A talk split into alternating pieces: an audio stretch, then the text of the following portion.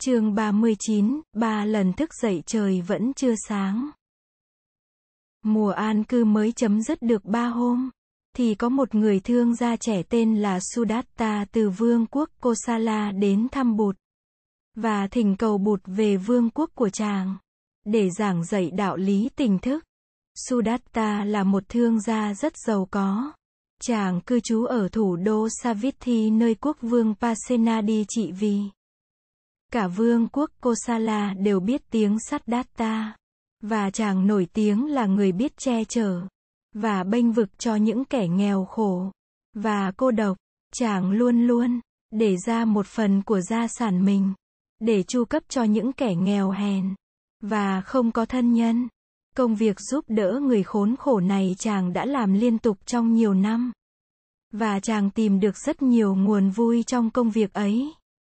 Người đồng bào của chàng đã tặng cho chàng cái mỹ hiệu là Anathapindika, có nghĩa là người cứu giúp cho kẻ khốn cùng và cô độc, gọi là cấp cô độc, để có thể tiếp tục công việc cứu trợ những kẻ nghèo khổ. Sudatta phải tiếp tục nghề nghiệp của mình là một thương gia. Chàng hay qua lại nước Magadha để buôn bán, và mỗi khi tới thủ đô Rajagaha, chàng thường cư trú tại nhà của người anh vợ của chàng, vốn cũng làm nghề buôn bán. Người anh vợ này rất quý mến chàng. Mỗi khi chàng đến, ông ta làm đủ mọi cách để giúp đỡ chàng, và làm cho thời gian cư trú tại Rajagaha của chàng được dễ chịu. Ông săn sóc chàng từng ly từng tí. Tuy nhiên, kỳ này Sudatta không được ông anh vợ đặc biệt chú ý tới như những kỳ trước. Ông bận rộn cắt đặt, và sai phái những người ăn người ở trong nhà như là nhà sắp có đám giỗ hay đám cưới. Và đối với chàng em rể giàu có, lần này ông chỉ chú ý, và săn sóc một cách vừa phải thôi. Sudatta lấy làm lạ, chàng hỏi, thì người anh vợ nói không có đám giỗ, mà cũng không có đám cưới nào cả. Cũng không phải là để rước hoàng gia về nhà thết đãi. Ông nói, ngày mai, anh mời Bụt, và các vị khất sĩ tới thọ trai. Nghe nói đến tiếng Bụt, Sudatta ngạc nhiên, chàng hỏi lại, anh nói sao? Ngày mai anh thỉnh Bụt hả? Đúng rồi, ngày mai anh thỉnh Bụt, và các vị khất sĩ học trò của người. Bụt, nghĩa là người tỉnh thức. Đúng rồi, Bụt là người tỉnh thức. Đó là một bậc giác ngộ toàn vẹn. Đó là một con người thật mầu nhiệm, và thật đẹp đẽ. Sáng mai, thế nào em cũng sẽ được gặp người. Danh từ Bụt gây nên trong tâm tư Sudatta biết bao nhiêu nguồn cảm hứng. Chàng bắt ông anh vợ ngồi xuống, và nói thêm cho chàng nghe về con người giác ngộ này. Ông anh vợ chàng kể rằng ông đã được trông thấy các vị khất sĩ học trò của Bụt đi khất thực, đã tìm hiểu về Bụt, đã tới nghe Bụt thuyết pháp tại tu viện Trúc Lâm, và đã được người chấp nhận là đệ tử tại gia của người. Ông cũng kể là hồi đầu mùa an cư ông đã được Bụt cho phép dựng thêm những chiếc nhà nhỏ lợp lá làm chỗ che mưa nắng cho các vị khất sĩ. Trong một ngày, ông đã cho dựng luôn 60 căn nhà như thế rải rác trong khuôn viên của tu viện Trúc Lâm. Không biết vì một duyên cớ thâm sâu nào đó, mà Sudatta đem lòng thương mến Bụt sau khi mới nghe nói đến danh hiệu của người. Suốt đêm đó Sudatta không ngủ yên giấc, chàng cứ mong cho trời sáng, để có thể đi viếng Bụt tại tu viện Trúc Lâm dù chàng biết hôm nay Bụt và giáo đoàn của người sẽ tới thọ trai tại nhà ông anh vợ. 3 lần chợt tỉnh trong đêm là 3 lần chàng tưởng trời đã sáng, nhưng trời vẫn chưa sáng. Cuối cùng, Sudatta trỗi dậy, trời chưa sáng, nhưng chàng nhất quyết ra tìm Bụt. Chàng mặc áo, mang giày, và mở cửa ra đi một mình. Trời khuya còn đầy sương, và lạnh. Qua cổng Sivaka, chàng hướng về phía tu viện Trúc Lâm. Trời còn tối lắm, nhưng khi chàng vào tới cổng tu viện, thì dáng cây dáng lá đã bắt đầu hiện rõ. Sudatta nóng lòng muốn gặp Bụt, nhưng trong tâm còn e ngại. Chàng nói một mình, để trấn tĩnh, Sudatta, Đừng e ngại, lúc ấy Bụt đã thức, và người đang đi thiền hành ngoài trời ngay phía trước mặt chàng. Mà chàng không biết, Bụt gọi, Sudatta, Sudatta giật mình, tiếng gọi đến từ phía trước. Chàng ngừng nhìn lên, thì thấy dáng một người đang đi tới. Linh tính báo cho chàng biết rằng đó là Bụt. Bụt đã gọi tên chàng. Chàng đang đi tới với Bụt, và Bụt đang đi tới với chàng. Sudatta bước tới một bước nữa, và chắp tay cúi đầu làm lễ Bụt. Bụt đỡ Sudatta dậy, và cầm tay chàng đưa về tịnh thất của người. Tới nơi chàng được Bụt mời ngồi. Chàng hỏi thăm Bụt có ngủ ngon không? Người nói người ngủ rất ngon.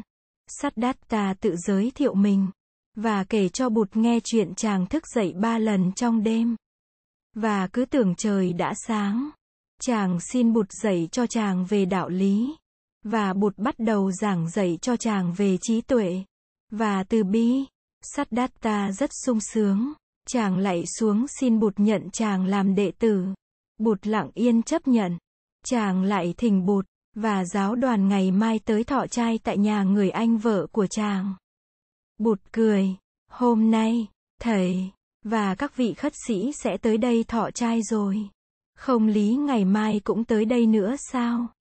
Sudatta khẩn khoản, ngày hôm nay, là anh con thỉnh cầu Bụt, ngày mai người thỉnh cầu Bụt, và các vị khất sĩ lại là con. Con tiếc không có nhà cửa riêng ở đây, để có thể thỉnh cầu Bụt, và các thầy, xin Bụt từ bi chấp nhận cho con. Bụt mỉm cười nhận lời Sudatta. Chàng sung sướng làm lễ bái biệt người. Trời đã sáng hẳn, chàng phải về, để giúp ông anh vợ chuẩn bị công cuộc đón tiếp Bụt và giáo đoàn. Trưa hôm ấy, tại nhà ông anh vợ, Sudatta lại được nghe Bụt thuyết pháp. Niềm hân hoan của chàng như không có bến có bờ. Tiễn Bụt và giáo đoàn về xong, Sudatta bắt đầu chuẩn bị lo lễ cúng dường ngày mai. Ông anh vợ hết sức giúp đỡ chàng. Ông nói, Sudatta, ở đây dượng là khách chứ không phải là chủ. Thôi, để anh đứng ra đài thọ lễ cúng dường ngày mai cho. Sudatta không chịu, chàng muốn tự mình thiết lễ cúng dường.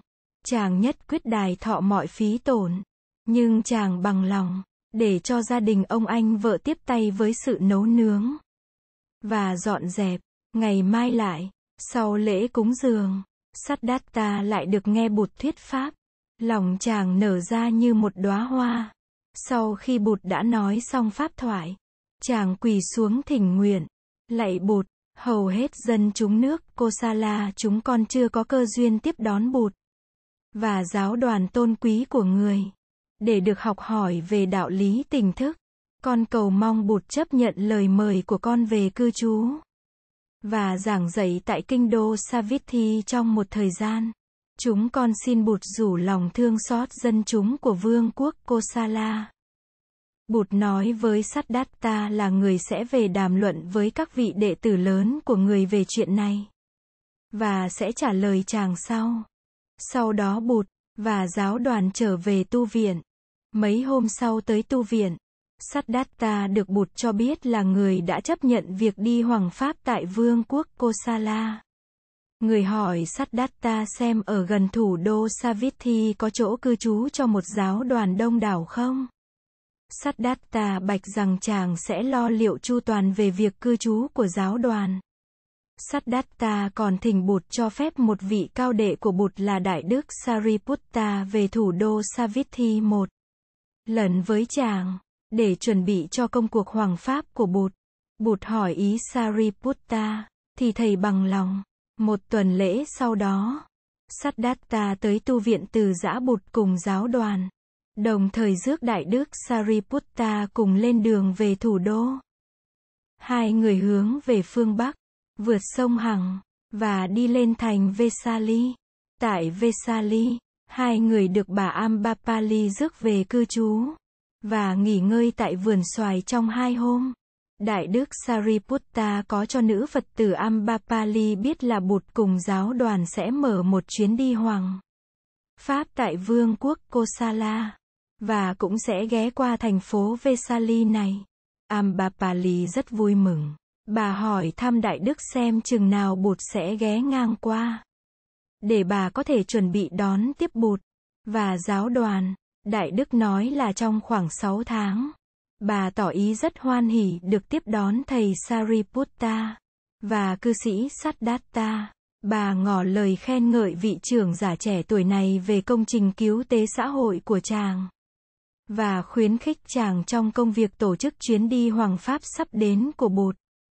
Từ dã Amba Pali, hai người hướng về phía Tây Bắc, đi trên tả ngạn dòng sông Acervace. Đây là lần đầu Sudatta đi bộ trên một quãng đường dài như thế. Chàng không thể dùng xe ngựa bởi vì chàng phải cùng đi bộ với Đại Đức Sariputta. Đến đâu chàng cũng báo tin là trong vòng 6 tháng Bụt và giáo đoàn sẽ đi qua, và mọi người nên chuẩn bị để đón tiếp. Bụt là một bậc tỉnh thức vừa xuất hiện trên cõi đời. Bà con cô bác hãy thành tâm chuẩn bị để đón tiếp người và giáo đoàn cao quý của người. Vương quốc Kosala là một nước hùng mạnh không kém gì vương quốc Magadha. Biên giới miền nam của vương quốc là sông Hằng. Đất đai của vương quốc trải dài tới miền Bắc cho đến những ngọn đồi sát chân dãy Hy Mã Lạp Sơn. Dân chúng ở vương quốc Kosala không mấy ai là không nghe đến Sudatta. Ai cũng gọi chàng là trưởng giả cấp cô độc, Anathapindika, người chu cấp cho những kẻ bần cùng và cô độc. Khi chàng mở lời ca tụng bậc giác ngộ, ai cũng tin ngay lời chàng. Ai cũng ước ao được thấy mặt Bụt và giáo đoàn của người. Đại Đức Sariputta sáng nào cũng ghé vào các thôn xóm để khất thực, và Sudatta thường đi theo người. Sudatta thường lấy cơ hội tiếp xúc này để nói cho đồng bào chàng nghe về Bụt và về giáo đoàn các vị khất sĩ. Đi như thế được non 1 tháng, thì hai người về tới Savatthi.